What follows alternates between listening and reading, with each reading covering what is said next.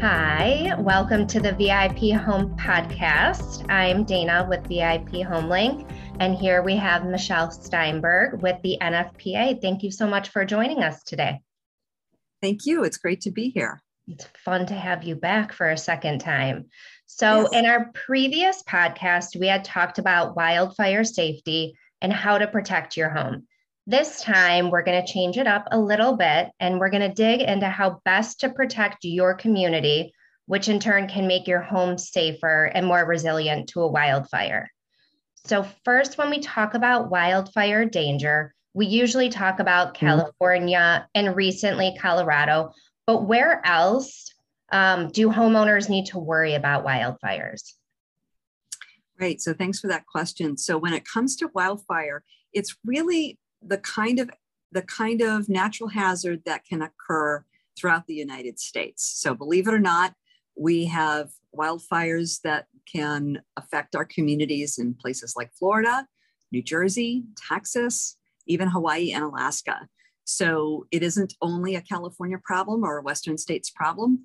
And it really is about our natural environment. Many ecosystems throughout the United States are uh, dependent on fire. The, the plants and the animals uh, have, have kind of evolved along with fire in those areas. So we know that fire is a natural occurrence that's going to keep continuing to happen on our landscapes. And when we've built into a lot of these areas where natural fire is going to appear at some point, uh, we have to be aware of that and learn how to live with those uh, that natural phenomenon. Yeah, that makes that makes perfect sense. So, because it's so widespread across the U.S. and the world, um, how can homeowners take steps to secure their own home and property? And what should homeowners do to take the community minded approach for wildfire protection? Great. Um, it's so important that individuals do take steps on their own property. And NFPA has a program, Firewise USA. We also include lots of tips and tools for people wanting to take those first steps around their home.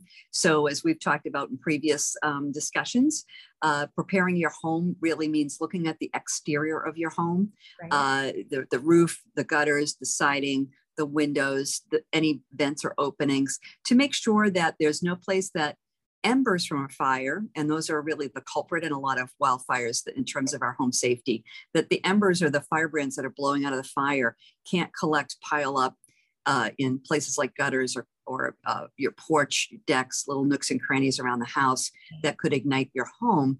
Uh, and neither should they be allowed to come into the home through vents or other you know, pet doors or something like that. So there's those sort of uh, precautions you can take. And then, of course, you don't want anything combustible that could ignite your house right near the house. So we, we talk about that as fuel. Uh, anything that can burn is fuel. And so yeah, shrubs, a pile of firewood, even your patio furniture could be fuel for a fire uh, where flames um, can, can impact them and then ignite the rest of the home. So those are the pieces around the home. But more and more what we're finding is um, the work you do around your home, while it's important, your neighbors need to do it too, because uh, right next door to you, if you're closer than about 100 feet to your nearest neighbor in terms of where your roofs are, your houses are, proximity, um, they can affect each other. So if your home is uh, ignited, uh, that becomes fuel for a fire that can then easily spread to other homes. So we need a community approach to make sure that everybody's uh, homes are prepared. Um, they become more resistant to ignition from wildfire, and that we have those areas in between our homes, our little parklets, our common areas, our roadways, that those are uh, providing the, the, least amount of fuel possible for a fire and letting us also um, get out safely if we have to evacuate. Okay, well, thank you. That's really important information. And I think a community approach is the way to go around if everybody you know, really does come together and want to work together to make their community as safe as possible. So, what exactly is a Firewise USA site, and how does that affect homes living in that region? Right. So Firewise USA is a recognition program designed for small communities. The definition of community is kind of a, a wiggly one. and people you know don't always know what that means but it's usually smaller than a city or a town because this program tends to work better at a small scale but what it what it means we say a firewise usa site to kind of include whatever you want to call it subdivision neighborhood might be a small town. But this is uh, the size of an area where people can work together, where we know their homes are adjacent, they're going to affect each other in the case of a fire. And so that neighbors are able to work with neighbors. Um, and the idea behind Firewise USA is to give recognition for those planning and efforts that people put in to start to reduce and bend down their risk. Um, so that's what it's meant to do. And we've had communities participating for 20 years in some cases. Um, we're coming up on our 20th anniversary of participation. Congratulations. Um, so very exciting, yes.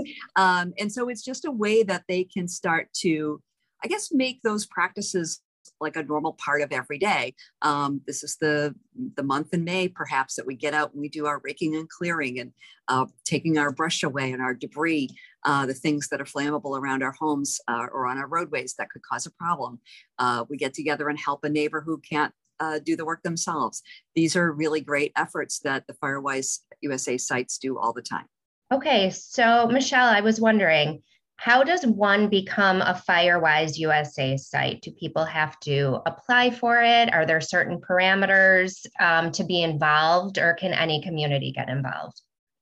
Basically, it's really open to any community that uh, meets the criteria that are willing to do uh, the steps that it takes to become a Firewise USA site. So, uh, to become recognized in the program, first people have to um, have a community risk assessment accomplished uh, to look for what are the you know what are the uh, risks in our community around wildfires igniting our homes? What condition are the homes in? What are some other factors? What is our wildfire going to look like when it comes? Uh, what should we be concerned about what are the what are the action steps we should take?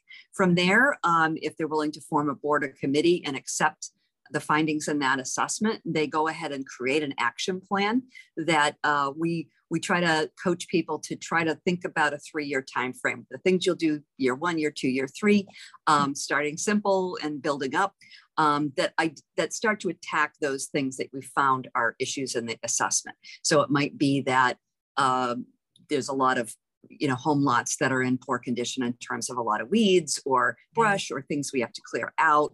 Um, it might be um, other issues with homes needing home improvements to be safer on the exterior. So those are the things that are identified in the risk assessment that then the action plan should start to address.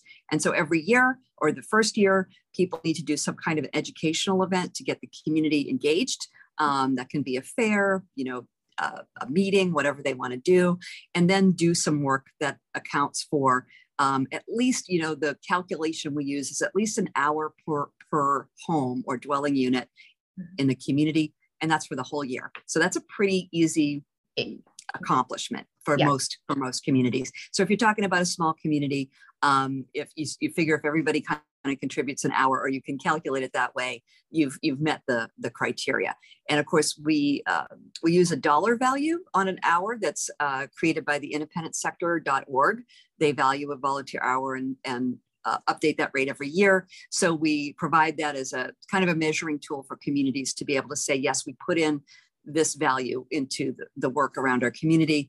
And they could also count, of course, if they got some grants or some in kind support from uh, a business or from their fire department. They can kind of count up uh, either the dollars or the hours, whatever works, um, to say we've done it.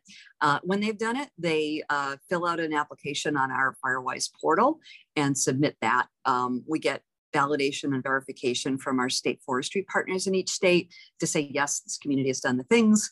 Um, and typically that's a very good, strong relationship that they have. And then they get the recognition. And then is there a certificate afterwards that a community has that somebody holds? So if somebody's maybe going to buy in that community, they're aware that it is a Firewise site?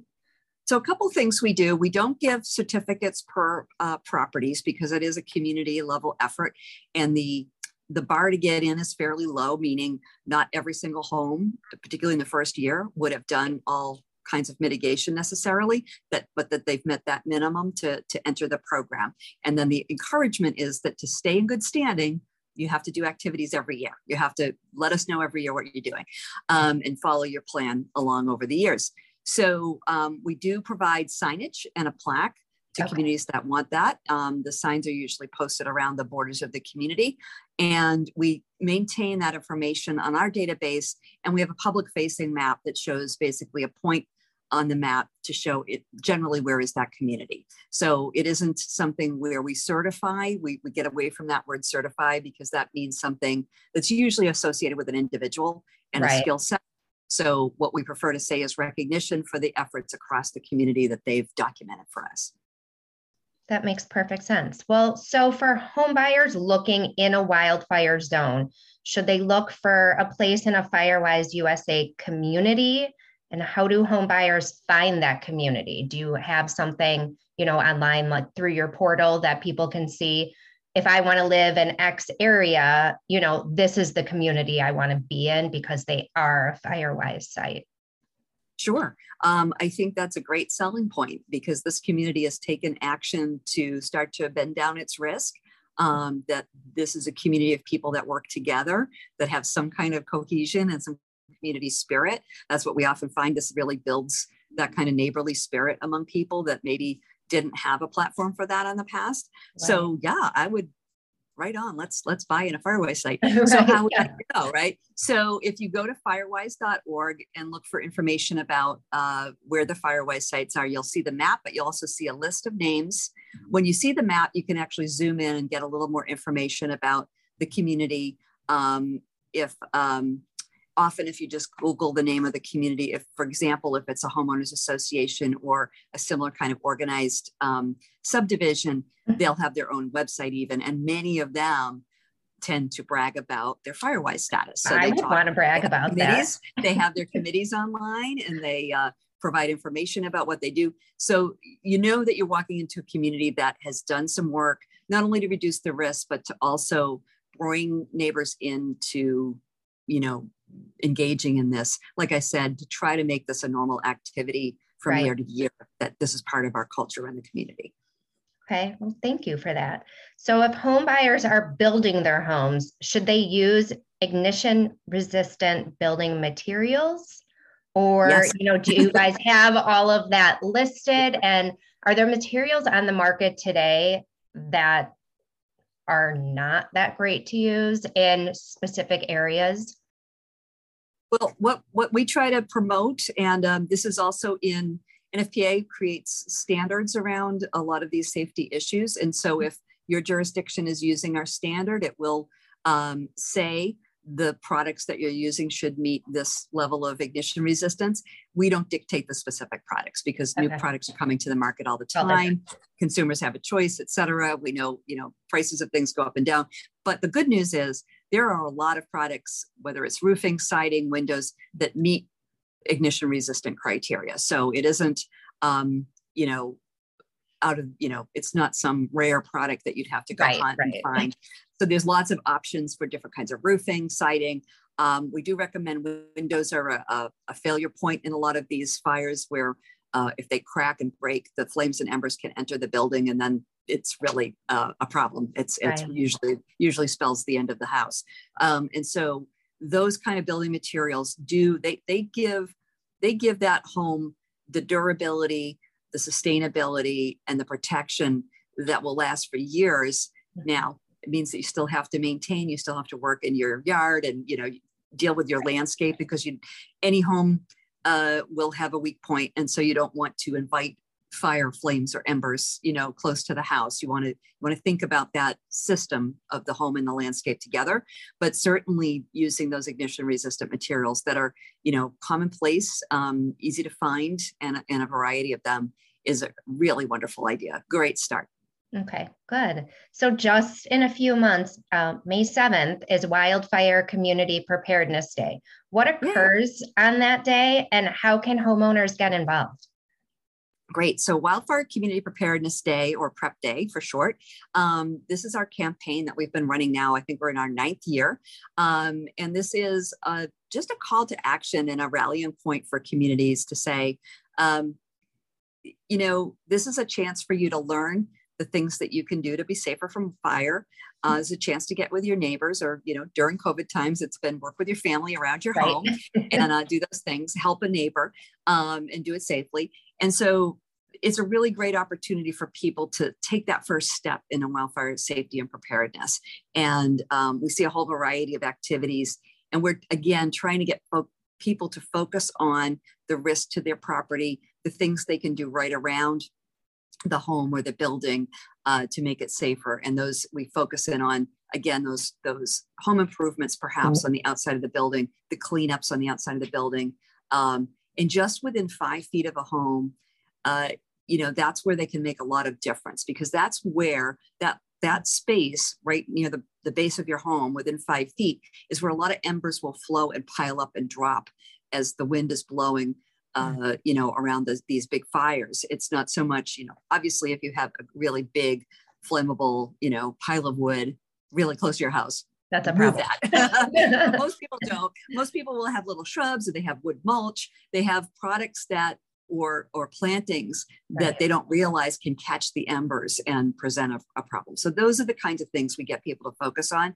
And again, we see loads of folks going out to help either people who are elderly, people who have disabilities, who for whatever reason really can't tackle these projects on their own. And it's hmm. lovely to see neighborhoods and, and groups and you know scout groups or what have you get together and do these things on the day. That is really nice. Do you guys have people upload photos anywhere? Is there a hashtag people could be using to get involved and show people that you are a part of a community and you you know you do want to be protected in your community and around your own home? Great. Well, the, the hashtag has been hashtag wildfire prep day um, on Twitter and Facebook. I'm not sure if we're adding 22 to it. Doesn't really matter. Uh, we, we are asking folks, um, we do run a uh, an application process for a competitive little uh, project awards um, small grant that State Farm Insurance helps provide to us. Um, they've been helping sponsor this for the last nine years. And so we had 100 winners that we just announced. Today is March 16th as we're recording, but uh, however that works, uh, that we announced that that received this award. But we want everyone to participate. And there's a lot you can get done. Uh, just with volunteer help and, and getting the community together. Certainly, uh, a little of that seed money does help uh, individuals and communities a lot and people are able to make uh, to make to make really good progress with it. Um, we've had uh, many people post photos before and after photos last year that were really great when you saw what people were able to do, mm-hmm. um, and certainly we love to have people posting on our social platforms with the hashtag Wildfire Prep Day. Okay, well, that's something that everybody who's listening can take part in, and it'll be nice to see the outcome of all of the new people that are hearing about this day and what they can do and before and mm-hmm. after pictures, you know, tell a big story. Yes, indeed.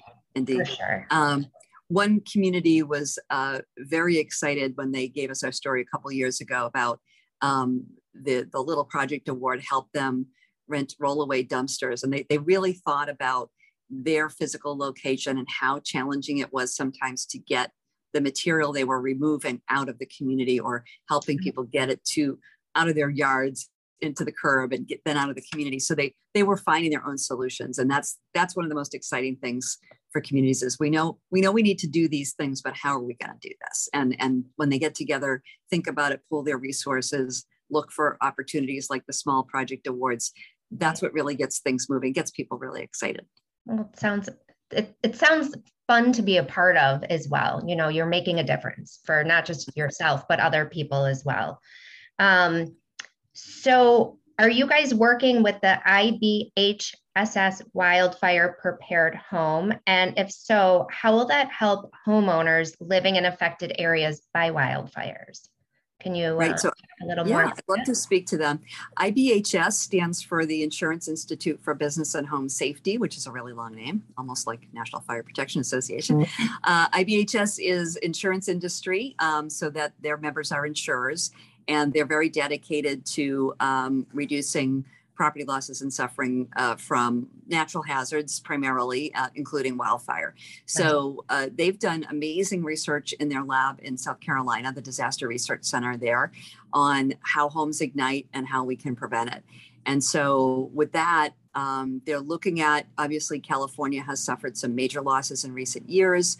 There is with our program, NFPA's program of Firewise USA, we have, I believe, we're right about ready to say we've got 500 communities. So look for that celebration coming soon. So That's there's a, a, lot deal. of uptake. Yeah, a lot of people are engaging in Firewise, which is great, but they're asking some of the same questions that you're asking. Well, if I'm a homeowner and I'm in a Firewise site, uh, how do I how do I prove my worth? Yep. Especially because right now the insurance uh, situation, because of all the losses, has become really challenging for for property owners. So they're trying to prove to their insurance companies, yes, I've done the work, or I'm in a Firewise site, or whatever it is. Right. NFPA's program isn't designed for individuals to have a certificate. We, we don't have a way to validate anything that a specific individual has done. So we can't Right. do that. And we're not the insurance industry. So wonderfully, IBHS has stepped in to say our members are interested in this. We want to develop a, a checklist essentially that shows these are the most important things that a home should have. Um, so their prepared homes is essentially a list of those things. And in fact, we will start to provide this as a designation specifically to each home that wants it. Um, and they've got a whole system for that on, on wildfire prepared homes. So they're basically launching that in California to address that need, which we think at NFPA is great because it does. We know we can't meet that need. Um, it is it is obviously consumer need as well as an insurance need. So this is a, a great um, activity. And the wonderful thing is that checklist of items is all the same things we've been talking about: getting the home prepared on the outside, the roof, the walls, the windows um, and the defensible space or the home ignition zone area around the home, getting that prepared and getting that to be ignition resistant. Right. It's wonderful to hear that that's out there and everybody is working together.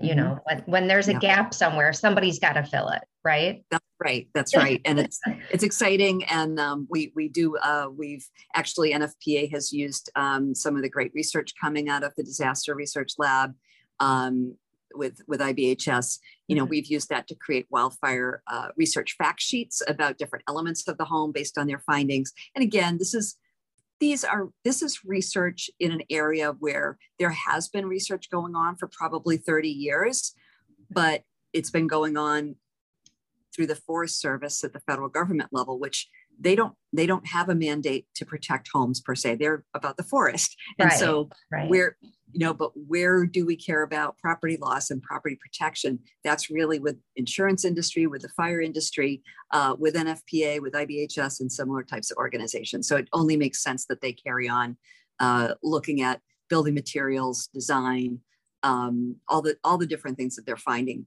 which is why we talk about that five foot zone so much because they've just more and more that we see that they do they're saying we are really clear about this that that five feet is the most important place to start is one of the, the things that will greatly affect survival of a, of a structure Right.